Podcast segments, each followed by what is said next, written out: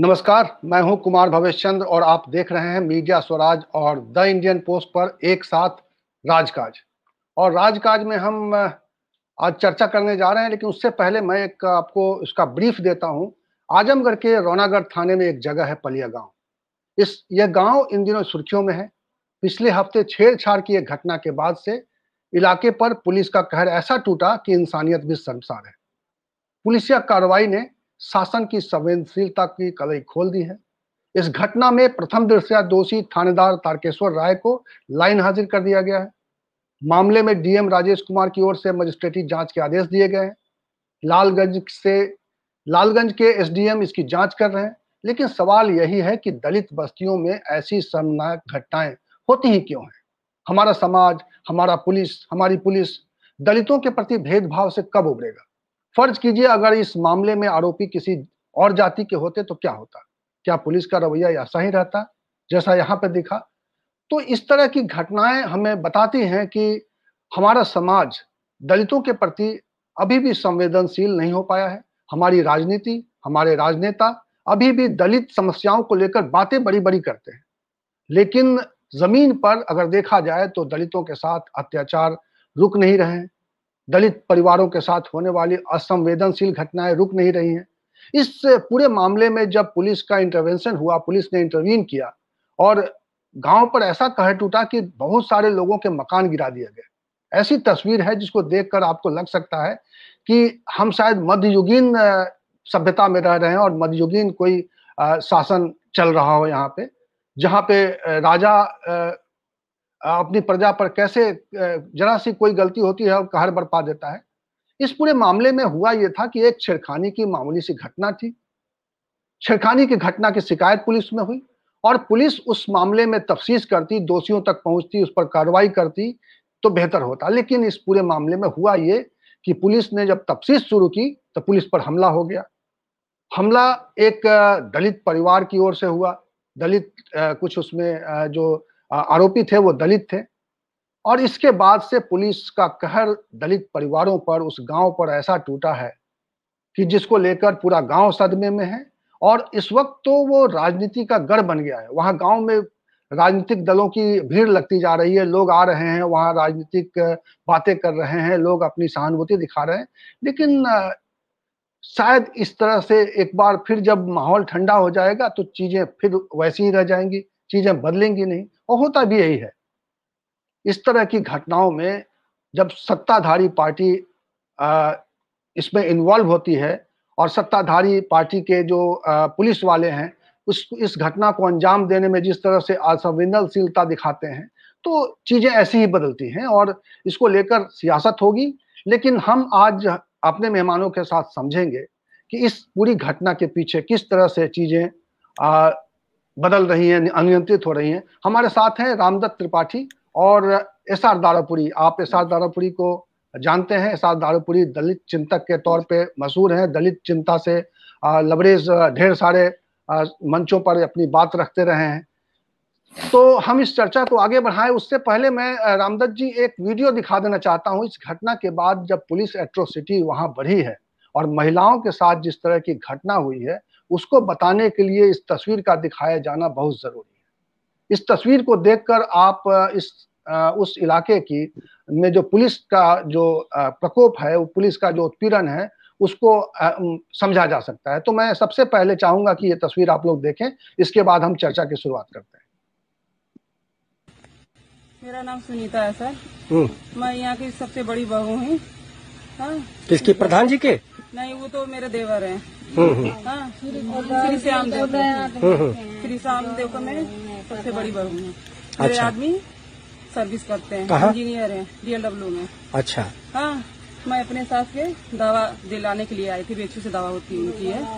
हाँ वो जो सीओ हमको पकड़ा सर करा था रात में तो मज़ा जो हमको चाह रहा था वो नहीं मिला इसीलिए हम दिन में आए हैं।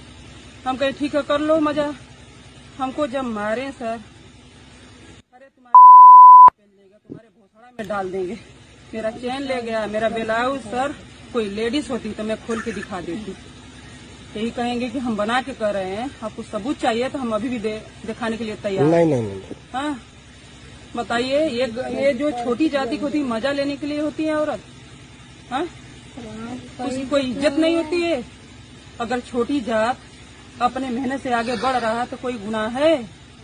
तुम वर्दी पहने हो रात में मज़ा लेने के आते हो गरीब? महिलाओं के साथ, है? ये सो जो है, रात में उसका मज़ा नहीं पूरा हुआ, फिर दिन में आया, फिर रात में आया दूसरे दिन। इसीलिए मैं, भाई, ये जो हमारे सर लोग आए, हम हाथ जोड़ के निमंत्रण किए हैं कि यहाँ से मत जाइए, हम लोग सेफ़ नहीं है। इसीलिए ये लोग रुके हैं। इसीलिए लोग रुके हैं दो दिन से। हमको यही मांग है, सर, कि योगी जी आए, ये अपना जो दिए हैं उन लोग को वर्दी उनका वो देखें कि क्या वो फ़ायदा उठा रहे हैं। अगर नहीं आएँगे तो अपने बच्चन के लेके फांसी लगा लेंगे इसके अलावा हमारा कोई रास्ता नहीं है। जब हमारे घर के हम लोग अपने घर के चौखट नहीं नाचते थे सर हम लोग भी महारानी हैं। एक अफसर बोल के गया ये मज़ा नहीं मिला रात में। क्या है? क्या है ये इज़्ज़त? ओगी जी क्या इज़्ज़त दे रहे हैं बेटियों को? वही ना कहते हैं योगी मोदी जी बेटी बचाओ बेटी पढ़ाओ तो तुम तो निंगा कर दिए। मेरे ससुर हमको पेटीकोट में देखे मेरे बाप को पेटीकोट में देखा। यही देखा सर मैं अपने सोहा का कसम खा के कह रही हूँ किसी के भगवान भगवान औलाद न पैदा दे। मेरा बाप मुझको देखा पेट तो इस पूरी घटना से रामदत्त जी कई तरह के सवाल खुद ही पैदा हो रहे हैं कि एक पुलिस जिस मामले में पुलिस का इंटरवेंशन किस तरीके का है? किस तरह का रवैया है लोगों के साथ? अगर आरोपी भी है किसी मामले में। दारापुरी जी तो पुलिस में भी रहे हैं और बताएँगे कि पुलिस का इस तरह का रूखा रवैया, इस तरह का असंवेदनशील रवैया क्यों होता है? महिलाओं के साथ बातचीत करने का। वो महिला जो कहानी बता रही थी उसमें वो बताना जो जो उसको दिखाया नहीं जा सकता था, जो कह रही थी। इसलिए मैंने बिप लगा दिया था उस पर तो देखिए कि एक महिला के साथ इस तरह की घटना हो रही है और उसके अलावा आप देखिए उस महिला क्या कर रही है? महिला आखिर में यही कर रही है कि हमारे पास और कोई विकल्प नहीं है। हम बच्चों के साथ आत्मदाह कर लेंगे। अगर योगी जी हमारी नहीं सुन पाएँगे, चुनाव के पहले बहुत बड़ी बड़ी बातें होती हैं। भारतीय जनता पार्टी की सरकार आने के पहले 2017 से पहले ढेर सारे वादे किए गए थे और दलित, दलितों को अपने साथ जोड़ने के लिए तो इतने बड़े बड़े कार्यक्रम किए गए। यहाँ पे एक बड़ा सा कार्यक्रम रखा गया, उसमें प्रधानमंत्री भी आए। अंबेडकर जी को लेकर लंबे चौड़े भाषण हुए और कहा गया कि दलितों के अधिकारों के लिए हम जो है अपनी सरकार में उस पर एक अलग तरह का चिंतन रखेंगे और दलित समाज को हम आगे लेकर चलेंगे। दलित प्रधान राष्ट्रपति बना दिया गया। लेकिन क्या हुआ? दलितों की स्थिति गाँवों में आज क्या है? वो जो महिला बयान कर रही है, आज भी दलितों की स्थिति क्या है? और पुलिस का रवैया और समाज का रवैया क्या है? और राजनीतिक दलों का रवैया क्या है? दारापुरी जी, जरा आपकी पहली प्रतिक्रिया क्या है इस पर?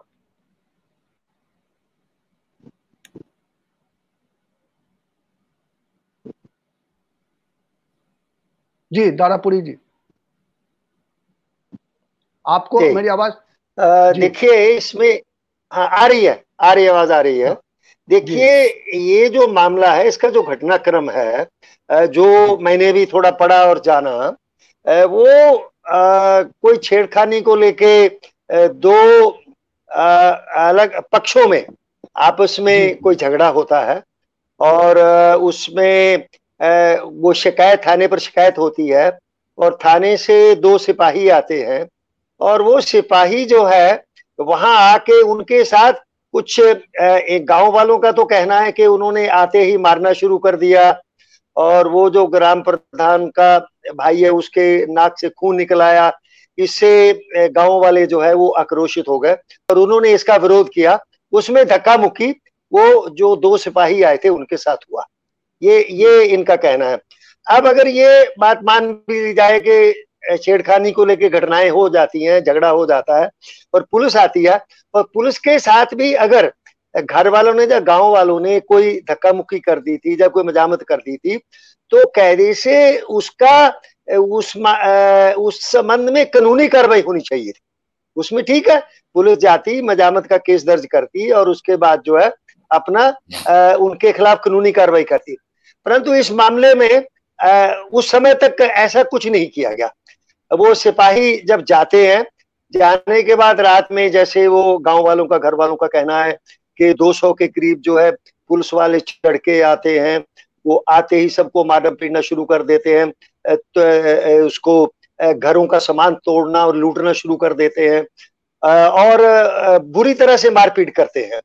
तो इसमें पुलिस की ये जो कार्रवाई है ये बिल्कुल गैर कानूनी है। ये कार्रवाई ठीक है मजामत अगर हुई थी आ, उस कार्रवाई को वहाँ तक सीमित रहना चाहिए था। वो कार्रवाई होती।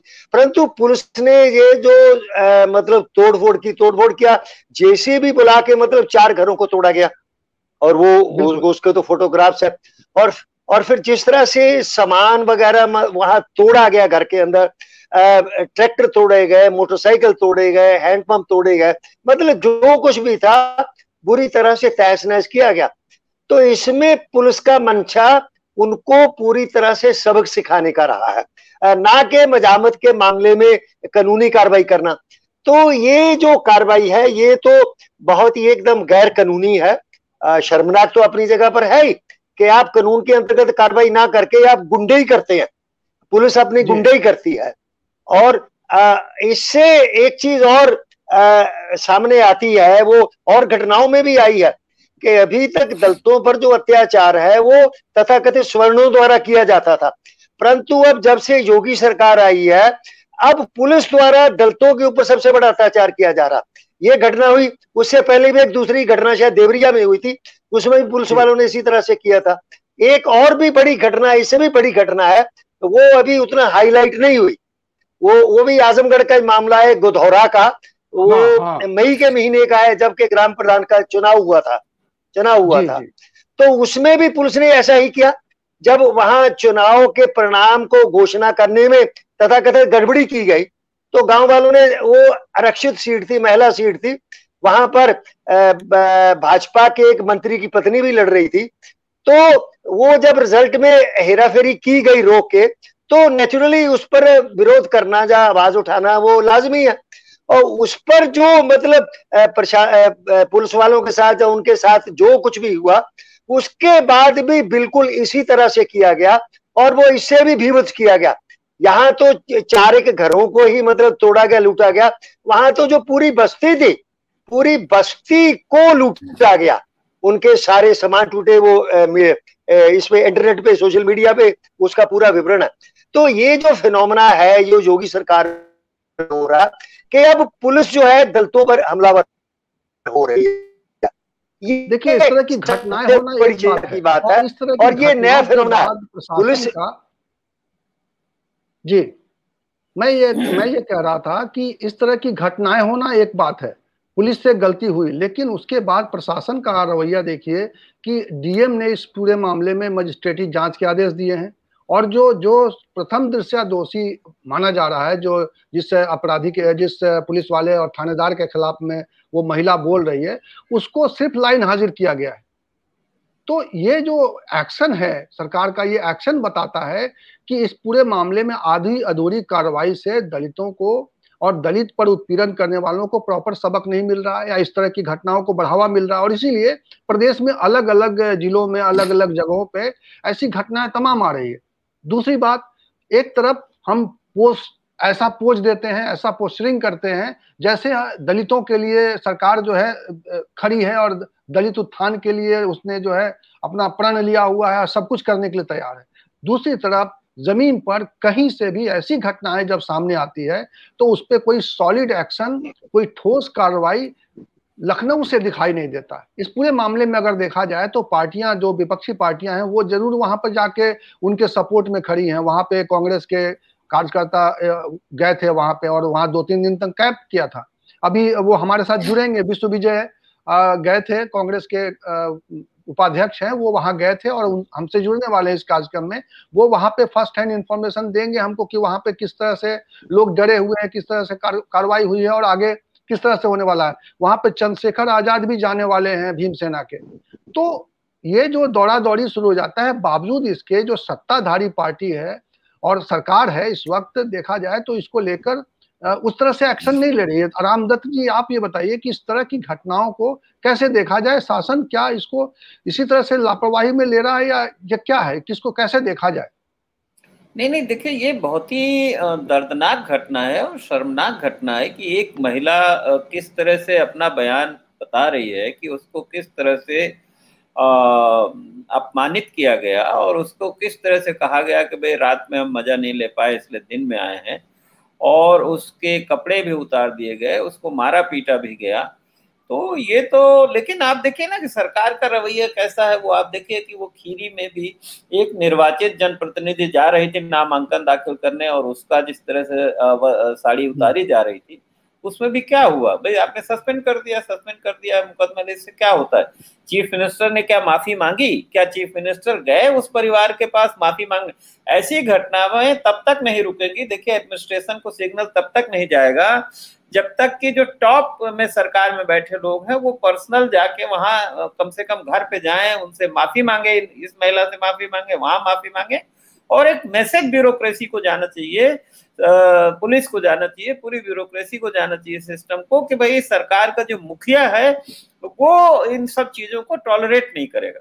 लेकिन जब सरकार के मुखिया की तरफ़ से कोई रिस्पांस नहीं आता है, जब सरकार का मुखिया उसको अनसुनी कर देता है, ध्यान नहीं देता है उस पर और देखिए, संघ परिवार, राष्ट्रीय स्वयंसेवक संघ का कई सालों से चल रहा है कैंपेन कि भाई वो दलित समुदाय को और एक पूरे हिंदू समुदाय को वो एक करना करना चाहते हैं और चाहते हैं कि भाई दलित समुदाय उनके साथ जुड़े तो वो दलित समुदाय जुड़ेगा तो क्या, जुड़ने से उनको क्या मिलेगा? भाई, जुड़ भी रहे हैं तो क्या मिलेगा अगर आप उनके सम्मान की रक्षा नहीं कर सकते, किसी भी समुदाय के अगर आप सम्मान की रक्षा नहीं कर सकते, और ये तो भाई अंग्रेज़ों के जमाने में दारापुरी साहब सुना जाता था कि अगर किसी पुलिस वाले के साथ जरा सा कुछ भी हो गई, कहा सुनी तो अंग्रेज़ों के टाइम पे होता था कि पूरा का पूरा गाँव जाके वो उजाड़ देते थे और पूरा अत्याचार करते थे, सबक सिखाते थे। तो क्या हमारा, हमारे जो अभी भी पुलिस प्रशासन उसी रास्ते पे चल रहा है? एक बात। दूसरी बात देखिए कि ये कोई आइसोलेटेड घटना नहीं है। जैसे हमने कहा ना कि वो खीरी में हुआ, यहाँ हुआ। आप देखिए कि चंदौली में वो पूरा घर जला दिया था धू धू करके वीडियो आया था, वो किस तरह से रो रहे थे बच्चे। कानपुर में उसको एक दलित युवक को उसकी जाति पूछ करके और किस तरह से उसको मारा जा रहा था डंडो डंडो से। तो ये हमारा जो समाज है समाज में जो तथाकथित सामंती या उस तरह अत्याचार की प्रवृत्ति वो तो अपनी जगह पर है। लेकिन उसके लिए सरकार का जो रिस्पांस कैसा है सरकार के में जब तक ज़ीरो टॉलरेंस नहीं आएगा और जब तक सरकार का मुखिया उसके लिए आ, माफ़ी खुद नहीं मांगेगा और जाएगा नहीं मौके पर तब तक इस घटनाएँ इस तरह की रुक नहीं सकती है। ये केवल सस्पेंड कर देने से, कुछ लोगों को चार्जशीट दे देने से, कुछ लोग मुकदमा, ये घटनाएँ नहीं रुकेंगी। तो ये ये शो ये करता है, ऐसा ये लगता है कि जैसे कुछ लोगों के समाज में हौसले बढ़ गए हैं कि हमारा तो कुछ बिगड़ेगा नहीं।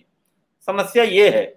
तो ऐसे गलत लोगों के अगर हौसले बहुत बढ़ गए हैं तो उन हौसलों को, उनको बताना पड़ेगा ना सरकार को। और ये काम सरकार ही कर सकती है ना। रूल ऑफ़ लॉ का मतलब यही है कि भाई, अगर मेरे साथ जाती हुई है तो मैं उसका बदला नहीं लूँगा, मैं उसको दंडित नहीं करूँगा। उसको सरकार का काम है, प्रशासन का काम है उसको दंडित देना। और ऐसा दंड दिया जाए, दंड दिया जा, क्यों जाता है? दंड देने का मकसद ये होता है कि दूसरे लोग डरे। दंड देने का मकसद समाज में इसीलिए होता है कि और लोग डरे। लेकिन सरकार की तरफ़ से तो कोई पहल ही नहीं दिखती है, किसी घटना पे। आप आप देखिए दलित उत्पीड़न की बात देख लीजिए, वो देख लीजिए, आप वही देख लीजिए ना उन्नाव में पत्रकारों के साथ कितनी घटनाएँ हो रही है इस बीच। अभी पत्रकारों को मारा जा रहा है, पीटा जा रहा है, सीडीओ खुद मार रहा है, और सरकार ने उसका कोई घर संज्ञान नहीं लिया, उसमें पत्रकार लोग धरने बैठे। अब अंत में क्या हुआ कि भाई वो लोकल स्तर पर सीडीओ ने कहा कि भाई मैं चलो खेत प्रकट करता हूँ तो पत्रकार के पास विकल्प क्या है कि भाई अब उसको माफ़ करने के अलावा उसके पास कोई विकल्प नहीं था बेचारे के पास। क्योंकि जब सरकार, है, कापे करूँ, सिंगार पिया, मोर आंधर है, जिसके बदौलत हम लोग, भाई, सरकार, नागरिक, इसीलिए हम लोग टैक्स देते हैं, जनता, इसीलिए सरकार बनाई गई, इसीलिए एक स्टेट बनाया गया, स्टेट को इसीलिए, भाई, बंदूक, फायर पावर दिया गया, स्टेट को इसीलिए पावर दी गई कि आप अरेस्ट करिए, सजा दीजिए, जुडिशरी बनाई गई। तो किस बात के लिए है, भाई, अगर जंगल राज ही रखना है, और गुंडा राज ही रखना है तो फिर ज़रूरत क्या है कि इतना बड़ा सिस्टम हम क्यों झेले? हम क्यों झेले इस इतना बड़ा सिस्टम हम टैक्स भी दें और लाठी भी खाएँ। क्या मतलब है इसका? दारापुरी जी पुलिस का देखिए मेरा सवाल ये है कि पुलिस का ये एक्शन जो है अगर, समझिए कि अगर ये ये घटना जो छेड़छाड़ की घटना में अगर आरोपी पक्ष कोई सवर्ण होता या कोई थोड़ा दबंग टाइप का होता तो क्या इसी तरह से अचानक मकान गिरा दिया जाता? ये जो ये जो बुलडोजर वाली जो घटना हो रही है कि किसी को मतलब किसी का अपराध साबित होने से पहले ही उसका आप मकान गिरा देते हैं, उसके परिवार के महिलाओं को, के साथ इस तरह का दुर्व्यवहार करते हैं, ये जो पुलिस का चेहरा है ये ये जो लगातार दिख रहा है, भाई योगी जी पुलिस को सख्ती बरतने के लिए कह रहे हैं, अपराधियों के प्रति लेकिन किसी का अपराध साबित होने से पहले ही उसको अपराधी मान लेना ये कहाँ का न्याय है? और ये इस तरह की घटनाएँ जो हो रही हैं इसको इसके पीछे पुलिस को क्या कहें? किसका सा है?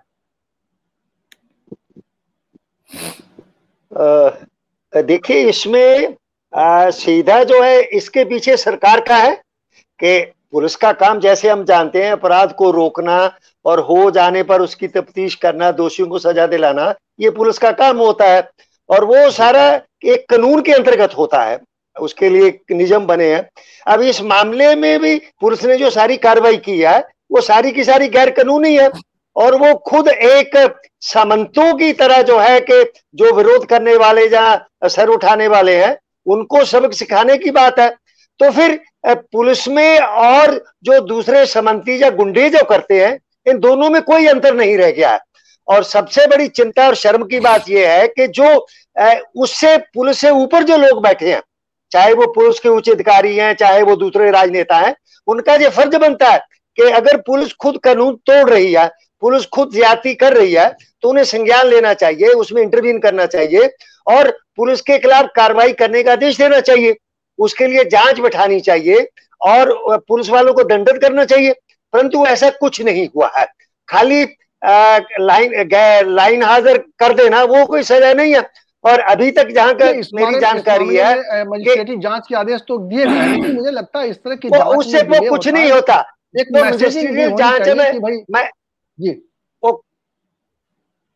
देखिए ऐसा है। मैं मैं तो पुलिस विभाग में बत्तीस साल रहा हूँ मजिस्ट्रेट जाँच क्या होती है? क्या होती है? वो वही एसडीएम करता है जो वो, वो सीओ के साथ घूमता है।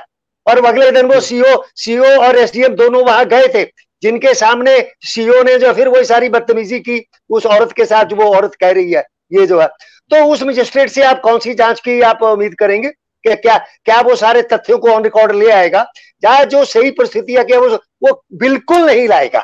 ये मजिस्ट्रियल जाँच तो मैं बताऊँ, ये सिंपली आई वाश है। ये मेरा बत्तीस साल का पुलिस विभाग का तजर्बा है।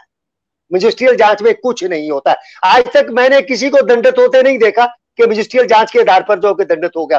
तो वो तो केवल दिखाने की बात है कि हमने मजिस्ट्रेट को जाँच के लिए दे दिया।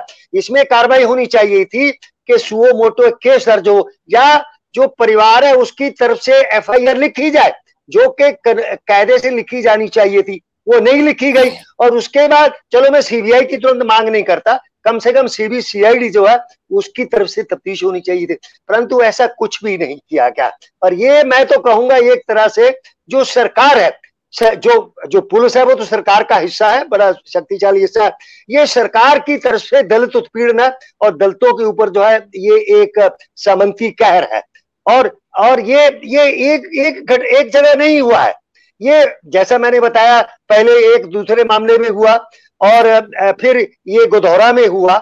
ये निरंतर हो रहा ये सरकार की अपने विरोधियों को, विरोधी में इसलिए कह रहा हूँ कि ये दलित हैं। अब दलित पहले के मुकाबले में वो सजग हो गए हैं, सक्षम हो गए हैं और वो सर नीचा करके मार खाने को तैयार नहीं है। वो जवाब देते हैं। वो अगर उनके ऊपर चाहे सरकारी मशीनरी है, चाहे दूसरा है, वो जवाब देते हैं। तो जब वो जवाब देते हैं तो फिर उनको दबाने के लिए, सबक सिखाने के लिए, ये सरकार के इशारे पर ये सारी कार्रवाई हो रही है। ये जो है तो ये ये तो कानून का राज नहीं, सरकार का ये काम तो नहीं है। सरकार का काम तो गैर कानूनी चीज़ों को रोकने के लिए जो व्यवस्था है, उसको करना, सजा दिलाना। और इस मामले में सिंपल था। अगर सिपाहियों के साथ मजामत हुई है केस दर्ज होता, और जिन्होंने मजामत की है उनके खिलाफ कार्रवाई हो जाती परंतु ऐसा ना करके आप जेसीबी तो घर तोड़ दो ये कौन से कानून के अंतर्गत है एसपी तक को थप्पड़ मार देते हैं जो क्या है? अभी तो अभी हाल में जो ब्लॉक चुनाव के दरमियान क्या देखा गया कि एक एसपी के साथ थप्पड़ मारने जैसी घटना हुई क्योंकि किसको बोल रहे थे वो? एसपी साहब जो फ़ोन पर बात कर रहे थे अपने सीनियर को बता रहे थे वो। जी।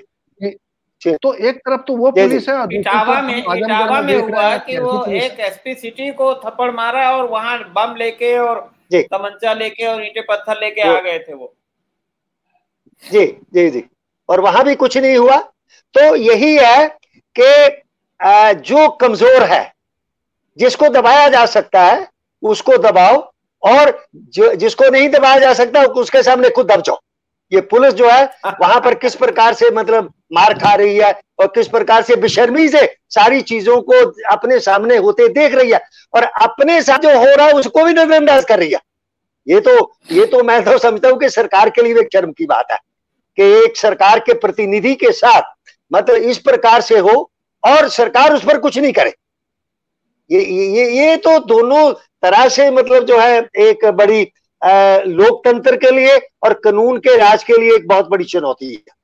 देखिए, एक तरफ़ एक तरफ़ सरकार जो है, अभी मंत्रालय का विस्तार हुआ केंद्र में, उसमें हम दलित को रख रहे हैं, अनुसूचित जाति के लोगों को मौका दे रहे हैं और हम दिखाने की कोशिश कर रहे हैं कि हम दलितों के साथ हैं, हम अनुसूचित जनजाति और इन लोगों के साथ हम शासन चलाना चाहते हैं। आप जब चुनाव आते हैं तो दलितों के घर जाकर भोजन करते हैं और एक तरफ़ जो है ये सब कुछ चलता रहता है और दूसरी तरफ़ ये रवैया है दलितों के साथ कि आम दलित जो है, गाँव में रहने वाला दलित जो अपनी अपनी सिर उठा कर नहीं जी पाता है। अगर वो सिर उठाने की कोशिश करता है, अगर वो आग, समाज में आगे बढ़ता हुआ दिखाई देता है। मैं देख रहा था वो महिला जो कह रही थी कि उसके उसके पति इंजीनियर है। और किसी बड़ी कंपनी का नाम बता रही थी मैं ध्यान से सुन नहीं पाया लेकिन वो किसी बड़ी कंपनी का नाम बता रही थी तो अगर दलित तो अच्छे परिवारों में लोग रह के पैसे कमा रहे हैं और समाज में सम्मान से जीना चाहते हैं उनके साथ किस तरह का बर्ताव किया जा रहा है? रामदत्त जी इसको कैसे देखा जाए कि ये जो पुलिस का दोहरा रवैया है तो देखिए ये तो पूरे सभ्य समाज पर कलंक है देखिए। इसमें देखने का और कोई तरीका ही नहीं है।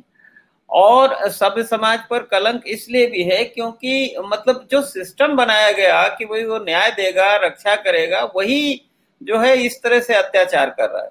और अत्याचार इसलिए कर रहा है वो मनबड़ है। देखिए, अभी मैं कहीं कमेंट पढ़ रहा था कि भाई अगर इस समय आप कल्पना कीजिए कि बहुजन समाज पार्टी की मायावती की सरकार होती तो क्या ये पुलिस वालों के ऐसे हिम्मत होती कि जिस तरह से चंदौली में लोगों ने आग जलाई धड़ल्ले से या यहाँ आजमगढ़ में जो पुलिस वालों ने किया तो इस तरह की हिम्मत नहीं होती पुलिस वालों की। वो दोनों ठीक रहते हैं।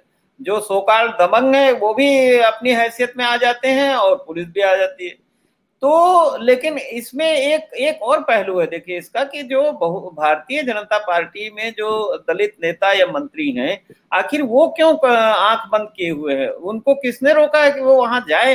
दौरा करें वो मंत्री लोग या नेता लोग और उस पे महिलाओं के साथ या जिन परिवारों के साथ बदतमीजी हुई है उनके साथ हमदर्दी जताए।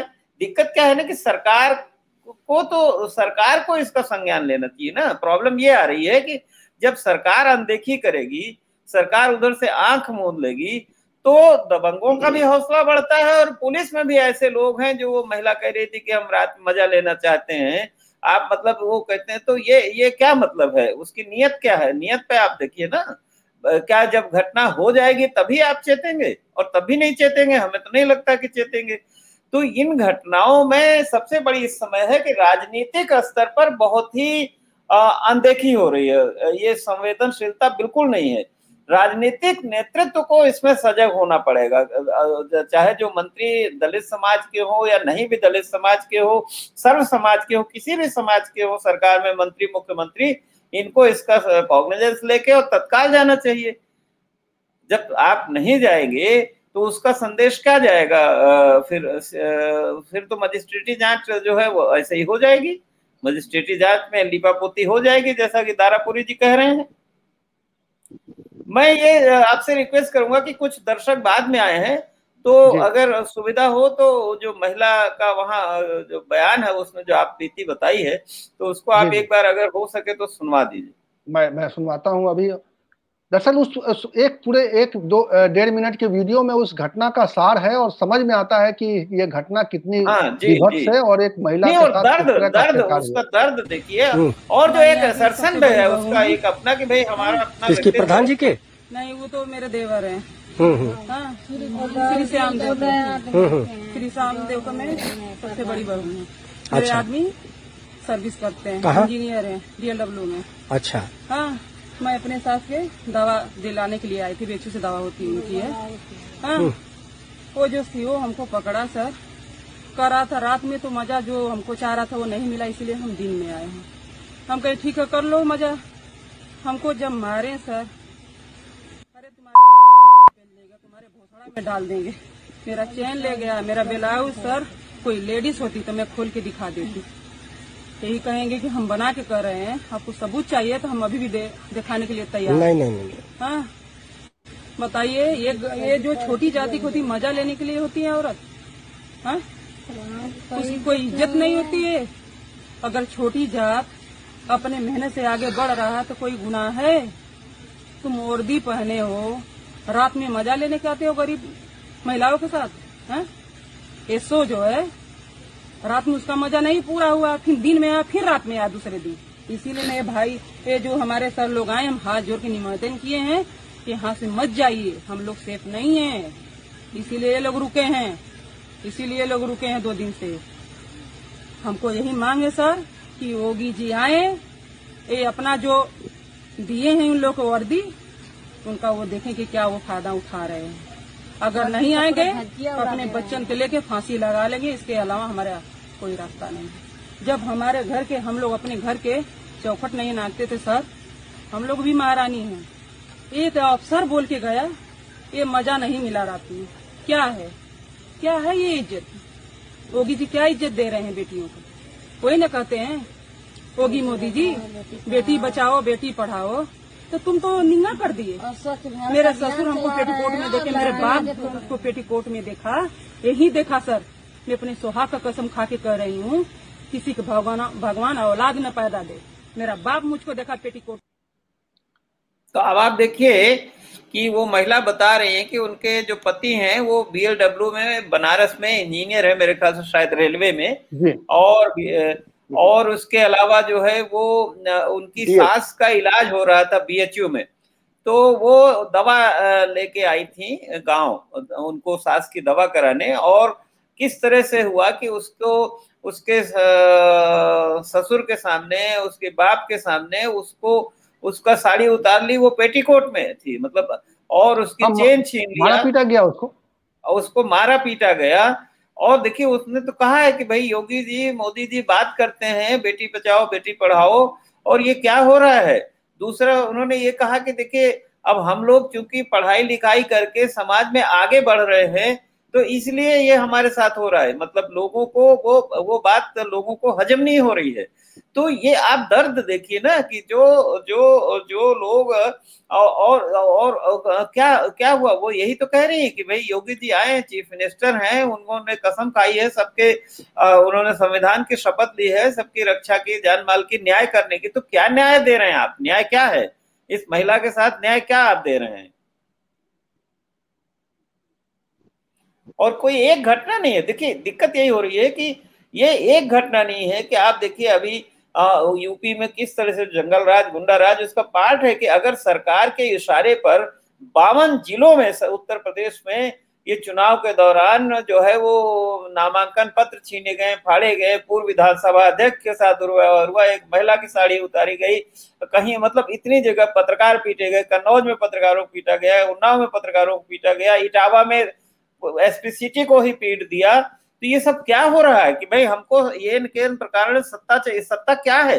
सत्ता किस लिए आपको चाहिए? सत्ता साधन होती है सेवा का। सत्ता साधन होती है समाज को न्याय देने का। सत्ता साधन होती है लोगों के कल्याण के काम करने का। सत्ता इस बात के लिए थोड़े होती है कि भाई आप आप लोगों को सताएँ और खाली आप जो है वो धर्म के नाम पर लोगों को इकट्ठा करें। भाई धर्म धर्म चाहे जिस धर्म का हो सबकी रक्षा करना आपका काम है ना?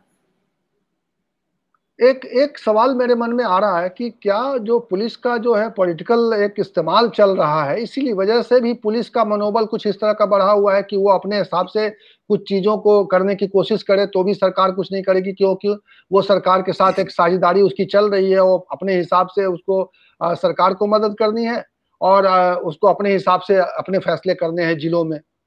ये जो जिलों में अपने हिसाब से जो एक्शन ले रहे हैं वो जो नियम कानून से ऊपर उठ के जो फैसले कर रहे हैं ये कॉन्फिडेंस कहाँ से आता है? इसीलिए आता है ना कि उसका राजनीतिक इस्तेमाल होने लगा है पुलिस का। अगर हम पुलिस को राजनीतिक इस्तेमाल करने की छूट नहीं देंगे पुलिस का राजनीतिक इस्तेमाल नहीं करेंगे पुलिस से कानून न्याय संगत काम लेंगे तो पुलिस ऐसे कांड करने से डरेगी। और ये नहीं हो रहा है रोगी की सरकार में। दारापुरी जी ये बताइए इस तरह का भटकाव बाकाव कैसे हाँ। आता है? देखिए ऐसा है कि वैसे तो जो सत्ता में होता है वो जो सत्ता की मशीनरी है उसका थोड़ा बहुत दुरुपयोग हमेशा होता आया है ये कोई नई बात नहीं है। पर अब उसमें जो उसमें सहयोगी बनते थे गलत काम में मशीनरी में से चाहे पुलिस हो चाहे मजिस्ट्रेसी हो वो बहुत थोड़े लोग होते थे। और वो हम्म। अपवाद के तौर पर होते थे कि उसने ऐसा कर दिया। परंतु इस दौर में तो ऐसा हो गया है कि अब सत्ताधारी पार्टी और प्रशासन जो मशीनरी है दोनों में कोई अंतर नहीं रह गया है। जो चीज़ सत्ताधारी पार्टी करना चाहती है चाहे वो चुनाव जीतना है चाहे अपने विरोधियों को दबाना है या किसी वर्ग को दबाना है तो उसमें जो ब्यूरोक्रेसी है वो एक पार्टी के तौर पे काम कर रहा ये ये सबसे खतरनाक स्थिति है। वो ठीक है, वो तो राजनीतिक पार्टी है, वो तो कुछ ना कुछ करेगी, परंतु ब्यूरोक्रेसी का काम ज़्यादा से ज़्यादा न्यूट्रल रहना होता है, निष्पक्ष रहना होता है, क्योंकि वो जनता के लिए है। जनता के लिए ना ना के वो सत्ताधारी पार्टी के लिए। परंतु दुर्भाग्य से इस, ये जो दौर चल रहा है, ये जो सरकार चल रही है, इसमें जैसा मैंने कहा कि सरकारी ब्यूरोक्रेसी और सत्ताधारी पार्टी दोनों का एक एक मन हो गया है और दोनों का मंतव्य भी एक हो गया है। और उसको प्राप्त करने के लिए जो मशीनरी है, वो प्राइवेट पार्टी की तरह, गुंडों की तरह जैसे जैसे जमींदार के लठैत होते थे वो वो जो, उनसे जो काम कराया जाता था, और ये पुलिस वाले, वो गुंडों, लठैतों वाला काम कर रहे हैं, कुछ कहने पर कर रहे हैं, और बाकी जहाँ खुद उनका मन करता है, वहाँ कर लेते हैं, क्योंकि उनको किसी बात का भय नहीं। कि हमारा कहीं उत्तरदायित्व तो बनता है या हमें कहीं रिस्पॉन्सिबल ठहराया जाएगा। तो ये जो परिवर्तन आया है आ, मैं पहले की बहुत सारी सरकारों के दौरान मैंने नौकरी की पर जिस हद तक ये इसका जो सरकारी मशीनरी का दुरुपयोग और सरकारी मशीनरी का identification with the ruling party जिस हद तक हुआ है वो अनप्रेसिडेंटेड है ऐसा मैंने कभी नहीं देखा है। रामदत्त जी घूम फिर कर वही कहानी आ रही कि सरकार की हैंडलिंग जो है वो सही नहीं है सरकार का रवैया सही नहीं है देखिए मुख्य बात वही है कि सरकार का अगर क्लियर हो देखिए सरकार का मैसेज क्लियर हो सरकार की नीयत अगर साफ़ हो कि भाई किसी भी जाति किसी भी समुदाय के साथ किसी भी नागरिक के साथ अगर जाति होगी अन्याय होगी तो सरकार उसको सीरियसली लेगी सजा दिलाएगी। दूसरा यह है कि सरकारी कर्मचारी और पुलिस अधिकारी अगर वही जाति अन्याय करते हैं तो उनको और ऐसी सजा दी जाए जो एक उदाहरण का काम करे। और जब तक इसमें पॉलिटिकल एग्जीक्यूटिव जो पॉलिटिकल हमारे एग्जीक्यूटिव हैं, मुख्यमंत्री हैं, मंत्री लोग हैं, जब तक वो संवेदनशील नहीं होंगे, ये नहीं होगा। और देखिए कायदे से तो इसमें भाई ऐसा हुआ था तो कम से कम डीजीपी को जाना चाहिए था। डीजीपी लखनऊ में किस लिए बैठे हैं? अगर इतनी बड़ी घटना हो रही है तो क्या इतना हेलीकॉप्टर है, गाड़ियाँ हैं, गाड़ी घोड़ा, किस बात के लिए आपको दिया जाता है भाई? डीजीपी जाए कोई कोई मतलब राज्य मुख्यालय इन सारी घटनाओं पे, चाहे उन्नाव में हुई हो, चाहे खीरी में हुई हो, चाहे इटावा में हुई हो, चाहे आजमगढ़ में हुई हो, चाहे बुलंदशहर में हुई हो, सब सब इसीलिए क्योंकि वो सही बात आपने कही थी कि जब आप सरकारी मशीनरी से गलत काम लेंगे, जब आप सरकारी मशीनरी से अपनी पार्टी का काम लेंगे, राजनीतिक काम लेंगे तो वो निर्भय हो जाएँगे। फिर वो आप उनको डर किस बात का? और अब चूँकि अब चुनाव का मौका है, चुनाव करीब है तो अब ऐसे में सभी पार्टियाँ जो है, वहाँ पे पहुँचना शुरू हो गई हैं, और ये, इसको आप किस रूप में देखते हैं? कैसे ये जाएगा? ये मामला एक पॉलिटिकल बन जाएगा दलितों को तो न्याय मिलने से रहा। मुझे नहीं लगता है इनके भाग दौड़ करने नहीं मुझे लगता है देखिए पॉलिटिकल पार्टीज़ की तो ज़िम्मेदारी है जाना चाहिए इसको पॉलिटिक्स हम नहीं कहेंगे पॉलिटिक्स तो सवाल यह है कि सत्तारूढ़ दल के लोग क्यों नहीं जा रहे? मुख्यमंत्री को किसने रोका है? गवर्नर को किसने रोका है? मंत्रियों को किसने रोका है? क्यों नहीं जाते? हैं क्यों नहीं केंद्रीय गृह मंत्री जाते? हैं क्यों नहीं जो ह्यूमन राइट कमीशन वाले गए? क्यों नहीं जो महिला आयोग गए? भाई आप जब नहीं जाएँगे तो आप ये थोड़े कह सकते हैं कि विपक्षी दल के लोग जा रहे राजनीति करें। वे राजनीति नहीं करेंगे तो क्या करेंगे? क्या भजन गाएँगे? ये काम ही है उनका।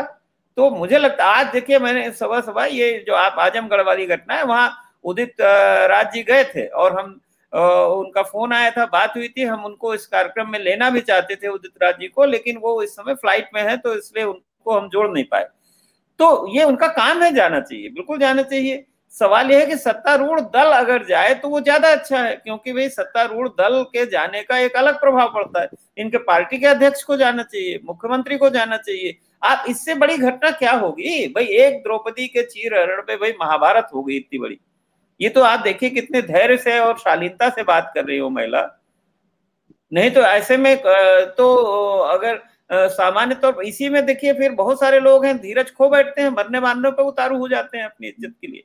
तो ये क्या चाहते हैं कि समाज में अराजकता हो? क्या चाहते हैं कि लोग खुद जो किसी की एक फाड़े तो आग फोड़े तो दूसरा उसकी आग फोड़े, ऐसे बदला ले लोग तो ये तो बहुत गलत है। आप किस बात के लिए चाहते हैं कि समाज में लोग एक दूसरे से बदला ले, एक अपने न्याय लें, अपने इंसाफ करें? तो ये तो बहुत ही गलत है। ये चुप्पी जो है, सरकार की एक कनाइवेंस का जो है वो प्रतीक है।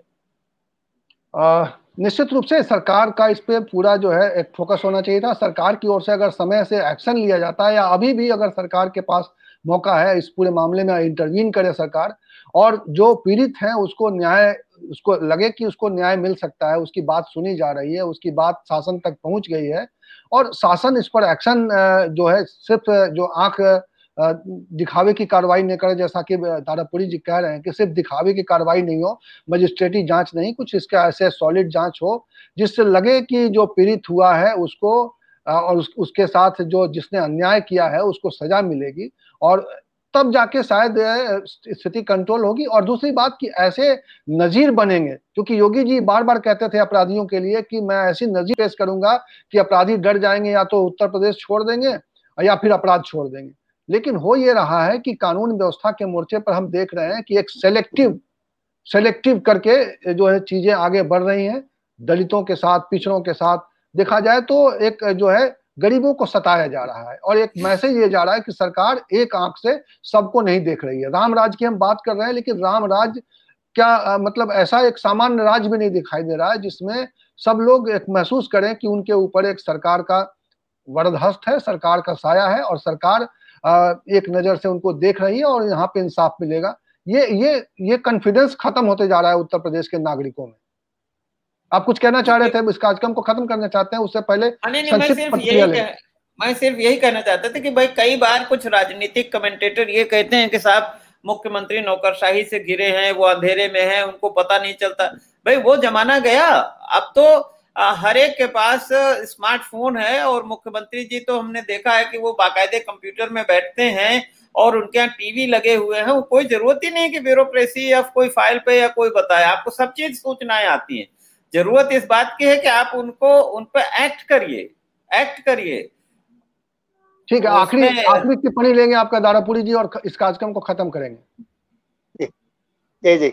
देखिए आप जो कह रहे थे कि इसमें पॉलिटिकल पार्टीज़ जा रही हैं वो उनका फ़र्ज़ बनता है। अगर वो नहीं जाएँगी they will be failing in their politics क्योंकि इतनी बड़ी घटना हुई है और सरकार सरकार उसमें पार्टी है।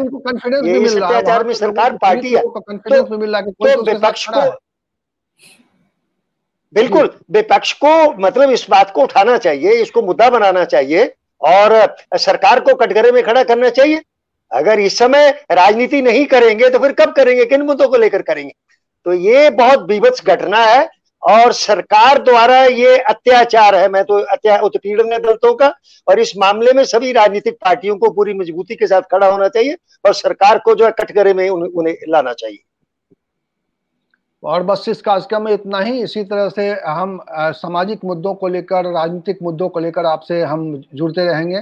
और हम कोशिश करेंगे, हम चाहेंगे कि आप भी अपनी बात हमारे कमेंट बॉक्स में आकर रखें कि ऐसी घटनाओं पर आपकी क्या प्रतिक्रिया है, आप कैसे चाहते हैं कि सरकार एक्ट करे, आपका क्या सुझाव है सरकार को, आपका क्या सुझाव है विपक्ष को, आपका क्या सुझाव है लोगों को और पुलिस वालों को, जो इस तरह की घटनाओं को अंजाम दे रहे हैं।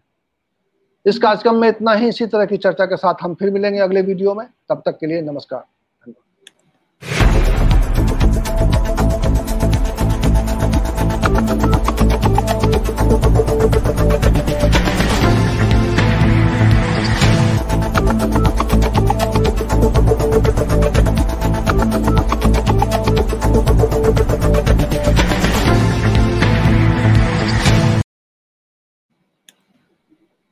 जी।